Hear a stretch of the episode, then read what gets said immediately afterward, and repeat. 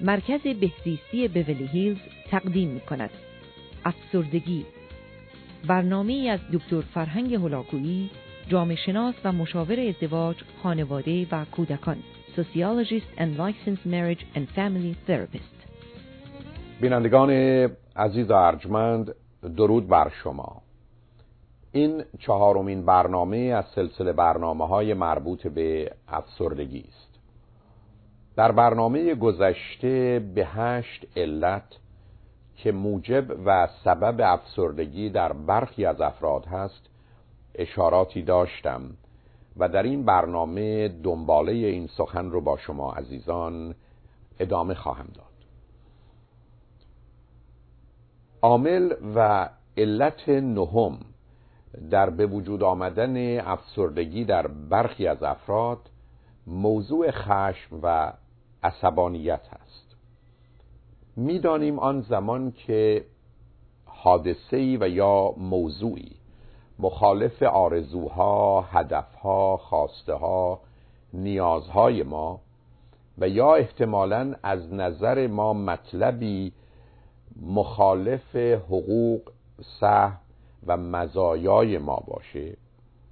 و یا به هر حال مطلبی مخالف آنچه که انتظار من و شماست. اتفاق بیفته حالتی در درون ما پیدا میشه و احساسی بروز می‌کنه که نام اون رو خشم یا انگر گذاشتند. اما می‌دانیم که برخی از این حالات و احساسات به هیجان یعنی اموشن تبدیل میشه و خشم در درون من و شما دگرگونی هایی رو از نظر بدنی و فیزیکی و سیستم عصبی و زمیر و ذهن به وجود میاره که به دنبال خودش تغییرات ظاهری و بدنی دیده میشه و من و شما در گفتار و رفتارمون دگرگونی هایی رو به وجود میاریم. و اون زمان که به نوعی به این اتفاق یا حادثه و یا موضوع و مطلب واکنشی نشون میدیم که تند و شدید و نامناسب و معمولا با تجاوز به حریم و حقوق دیگران و یا احتمالا تنبیه و مجازات اونها هست از حالت احساس خشم به رفتاری که به آن عصبانیت گفته میشه ما حال خودمون رو و شرایطمون رو تغییر میدیم. بنابراین خشم یک احساس بد و عصبانیت یک رفتار نامناسب و معمولا تند و شدید هست که با موضوع و مطلب گرچه مرتبطه اما قالب اوقات به اندازه و تناسب خودش نیست. بنابراین برخی از مردم به دلایل بسیار در طول زندگی و یا روز بیش از دیگران خشمگین میشن. به نظر می‌رسه که اگر من و شما واقعیات و مطالبی مهم و اساسی و برخی از اوقات اخلاقی و انسانی و واقع بینانه رو در مد نظر داشته باشیم به جای اینکه روزی 500 بار یا حتی هزار بار خشمگین بشیم شاید این خشم ما به پنج یا ده تقلیل پیدا کنیم و به همین جهت است که باید گفت کمتر کسی است که طی روز اگر درگیر با دیگران نباشه و در ارتباط با اونها قرار نگیره دچار خشم نشه. اما بسیار مهم هست که آیا من و شما در یک روز هزار بار خشمگین میشیم و یا ده بار؟ و به همین جهت است که توجه بسیاری از متخصصین به این نکته جلب شده که چرا برخی از افراد تقریبا در شرایط مساوی روزی هزار بار و دیگران ده بار خشمگین میشن. به نظر می‌رسه که توجه به چند نکته شاید مطلب رو تا حدودی روشن کنه اول این است که ما باید با این واقعیت روبرو بشیم و اون رو با تمام وجود بشناسیم بفهمیم و بپذیریم و رفتار خود رو و حتی حالات خود رو تا حدودی با آن منطبق کنیم که زندگی بسیار سخت و مشکل هست. اون زمانی که من و شما تصور می‌کنیم زندگی سهل و ساده هست یا برای دیگران هست یا در گذشته بوده یا ممکن هست که چنین شود متاسفانه خودمون رو از واقعیات دور نگه میداریم. زیرا به نظر می‌رسه این موضوع که زندگی سخت و مشکل هست یک واقعیت عمومی و جهانی و در طول زمان بوده و به نظر نمی رسد که در زمان ما و یا در آینده نزدیک نباشد. پس بنابراین من و شما باید بپذیریم که زندگی سخت و مشکل هست. و اون زمان که این واقعیت رو پذیرفتیم معمولا دو سه نتیجه و یا موضوع مرتبط به اون رو می‌تونیم به راحتی کشف و درک کنیم. اول این که در بسیاری از موارد تاروپود زندگی با درد و رنج و یا حداقل مشقت همراه است. بنابراین ما در دنیای زندگی نمی کنیم که بتوان از رنج و مشقت دوری گزید و در برخی از موارد مسیر رشد و تکامل انسانی از یک چنین راه سربالایی است که با خودش سختی و درد و رنج و مشقت داره بنابراین اون کسانی که برای درد و رنجی که مشروع و غیر قابل اجتناب هست در ذهن خود آمادگی لازم رو ندارن و یا احتمالا به بهانه و یا دلایلی اون رو نمی‌فهمند و نمیپذیرند بدون تردید بیش از دیگران خشبین خواهند شد. دوم اینکه من می‌دانم که با خودم قالب اوقات اختلاف نظر پیدا می کنم و یا احتمالا مطلبی رو که در دیروز درست می دانستم و بر مبنای اون عمل کردم امروز نادرست می دانم و از کاری که کردم پشیمانم. زیرا انسان به دلیل اینکه در شرایط و موقعیت های مختلف و متفاوتی قرار می گیرد و به دلیل اینکه حالات و احساسات متنوعی رو تجربه می‌کنه و به خاطر اینکه در هر زمان موضوع و مطلبی به دلایل بسیار حتی با توجه به احتیاجها و نیازها و یا هدفهای او احتمالا اهمیت کم و بیشی رو پیدا می‌کنه در بسیاری از موارد از کاری که کرده یا نکرده می‌تونه خوشحال و یا غمگین و ناراحت بشه. بنابراین من با خودم قالب اوقات اختلاف دارم که چرا چنین کردم یا نکردم چرا چنین حرفی را زدم و یا نزدم. پس چگونه ممکن است که منی که با خود حتی در یک روز اختلاف عقیده و نظر پیدا می کنم و احتمالا مطلبی رو که درست می دانستم غلط و یا غلطی را که در گذشته تصور می کردم همکنون درست می دانم چگونه ممکن است که با دیگری اختلاف پیدا نکنم؟ و چطور ممکن است که انسان در روابطی مخصوصا کمی سنگین و عمیق و یا دقیق با دیگری اختلاف نظر پیدا نکند؟ بنابراین باید پذیرفت که اختلاف اجتناب ناپذیر هست. مهم این است که من اون رو بفهمم طریقه طرح درست اون رو بدونم و در مسیر حل و رفع این اختلاف بکوشم. در غیر این صورت این تصور و توهم که من می‌تونم در روابطی صمیمانه و یا دوستانه و یا در محیط اجتماعی با کسی در شرایط و وضعیتی قرار بگیرم که با او اختلاف نظری نداشته باشم احتمالا به هیچ واقعیتی نخوانده در دوران و زمان من و شما چنین اتفاقی نمیفته بنابراین فرد آگاه سالم میپذیره که با دیگران در هر زمینه همیشه اختلاف داشته باشه و بنابراین از اختلاف نظر و عقیده دیگران و یا گفتار و رفتار دیگران آنچنان که برخی براشفته و خشبین میشن خشبین نخواهد شد و اون رو به عنوان اختلافی که انسانها با هم داشته و دارند و خواهند داشت و در بسیاری از موارد موجب تنوع و زیبایی و نوعی چالش و درگیری انسان با موضوعها و مطالب تازه هست رو باش برخورد می‌کنه و می‌فهمه و میپذیره.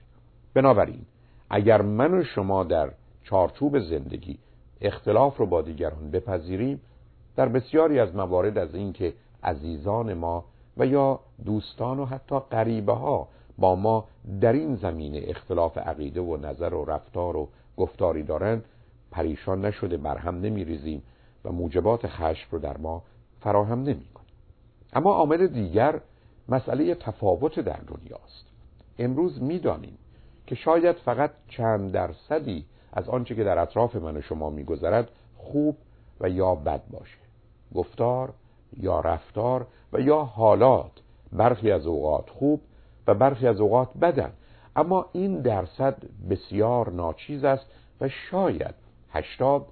90 درصد آنچه که در دور بر من و شما اتفاق میفته یا در گذشته اتفاق افتاده یا خواهد افتاد موضوع خوب و بد و درست و غلط نیست بلکه موضوع تفاوت و اختلاف است. به همین جهت است که اگر بپذیریم ما در جهانی زندگی می‌کنیم. که فقط چند درصدی درست و غلط و خوب و بدن و بقیه تفاوت هست احتمالا در وقت اینکه مطالبی رو می‌بینیم که به نظر ما غلط و بد می‌رسد با این واقعیت خود رو نزدیک و آشنا می‌کنیم که شاید موضوع فقط در چارچوب تفاوت است این واقعیت و حقیقت است که موارد و مطالبی بد و غلط هست اما تأکید بر این نکته ضرورت داره که فقط درصد کمی اون هم در شرایط ویژه‌ای در چنین چارچوبی و تعریفی قرار می‌گیرد. دنیای ما دنیای تفاوت هست. و قبول این واقعیت سبب میشه که من و شما در ارتباط با دیگران دچار خشم نشیم. پس بنابراین پذیرفتن این که زندگی سخت و مشکل هست تار و پود زندگی در زمینه های درد و رنج و مشقت هست اختلاف میان انسان ها اجتناب ناپذیر هست. تفاوت میان من و شما همیشگی و دائمی است. سبب خواهد شد که همه ما آرام بگیریم و هر کسی رو در جا و موقعیت خودش آنگونه که هست بفهمیم و بپذیریم و حتی دوست داشته باشیم. بنابراین در یک چنین شرایط و چارچوبی من و شما به جای روزی هزار بار خشمگین شدن فقط ده بار خشمگین خواهیم شد. اما همچنان اگر عقل و علم و منطق و واقعیت رو در زندگی بهش توجه لازم رو بکنیم و اصول اخلاقی و انسانی رو نیز مواظب و مراقب باشیم احتمالا این خشم از همون ده بار نیز کمتر و احتمالا خفیفتر و ناچیزتر خواهد بود. اما به هر حال از آنجا که هر فردی گرفتار خشم میشه مهم این است که من و شما با این خشم چه می‌کنیم راه اول احتمالا ابراز مناسب این احساس هست. اگر به اندازه مناسب با رعایت شرایط و موقعیت و آمادگی فرد و اصول دیگری باشه این ابراز گرچه ممکنه ظاهرا نامطلوب و نامطبوع باشه اما پایان کار هست. بنابراین روزی که شما حرفی می‌زنید و یا کاری می‌کنید که من اون رو دوست ندارم و یا درست نمی‌دونم و با وجود اینکه اون رو از صافی همه مطالبی که عرض کردم رد کردم ولی همچنان به بیان مطلبی و یا تذکری ناچار هستم در یک چنین شرایط و وضعیتی اون رو صمیمانه و صادقانه با شما در میون می‌گذارم که چنین گفتاری و یا چنین رفتاری رو من دوست ندارم و یا درست نمی‌دونم و در مقابل اون احتمالا از شما انتظار توضیحی توجیهی و یا هر نظر دیگری رو دارم. در یک چنین حالتی احتمالا در کوتاه مدت کمی رابطه ظاهرا برهم میریزه و ای بسا شما رو خوشحال و راضی نکرده از من به نوعی حتی بدتون بیاد و یا شاید خشبین بشید. ولی در بیشتر موارد وقتی که افراد این رو به عنوان راه حلی در جهت احساسات و عواطف خودشون بپذیرن می‌تونن به راحتی پشت سر بگذارن. راه حل دوم بدون تردید اداره کردن خشم هست. انگر منیجمنت که در برنامه های آینده مفصل درباره اون سخن خواهم گفت. و راه حل سوم این هست که ما با عصبانیت و واکنشی تند و شدید با حرف شما و کار شما روبرو شده و در نتیجه اوضاع و رابطه رو به هم بریزم و گرفتاری های بیشتری برای خود و شما فراهم کنم. اما در مقابل این سر مطلب یا راه حلی که عرض کردم بیشتر مردم به دلیل سابقه های فرهنگی و تاریخی و توصیه های محیط اجتماعی یا خانوادگی و تربیتی کار چهارمی رو می‌کنن و اون فرو خوردن خشم هست که ظاهرا به بهانه احتمالا کنترل یا گذشت تحمل و فداکاری توصیه میشه و گرچه در موارد جزئی و خفیف و اون زمانی که من و شما هیچ راه حل دیگری نداریم شاید به نظر مطلوب و مناسب برسه متاسفانه در بیشتر موارد این فرو خوردن خشم آهسته آهسته وجود ما رو از درون برهم میریزه و مانند موریانه اصول و پایه های وجودی من و مخصوصا رابطه من رو با شما در هم میریزه و مانند یک گرفتاری و بیماری یا برخی از اوقات مانند خوره به جان من میفته و من رو در زمانها و مکانهای مختلف تنها نمی‌گذاره بنابراین این خشمی که من فرو خوردم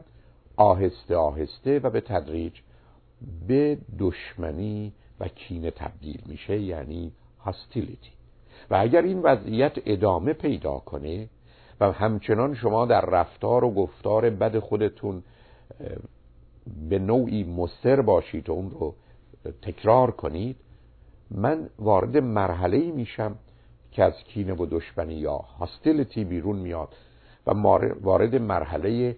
هیترد تنفر و انزجار خواهد شد. و بنابراین من در وضعیتی قرار می‌گیرم که حالا از خودم از شما از شرایط و موقعیت و رابطه متنفرم و از اون به نوعی دوری میگزینم. و معلوم هست که این تنفر و انزجار متاسفانه هم نسبت به خود هم به دیگران و هم زندگی پیدا میشه. و بعد از مدتی این تنفر و انزجار از خود دیگری زندگی و رابطه زمینه رو به جهت افسردگی استراب و عصبانیت های شدید فراهم می‌کنه بنابراین کسانی که در زندگی از کنترل خشم خودشون استفاده می‌کنن و به نوعی اون رو فرو می‌خورن در معرض این خطر جدی قرار دارن که با گذشت زمان گرفتار عمیق ترین نوع خشم یا عصبانیت و استراب ولی بدتر از اونها افسردگی بشن. به همین جهت است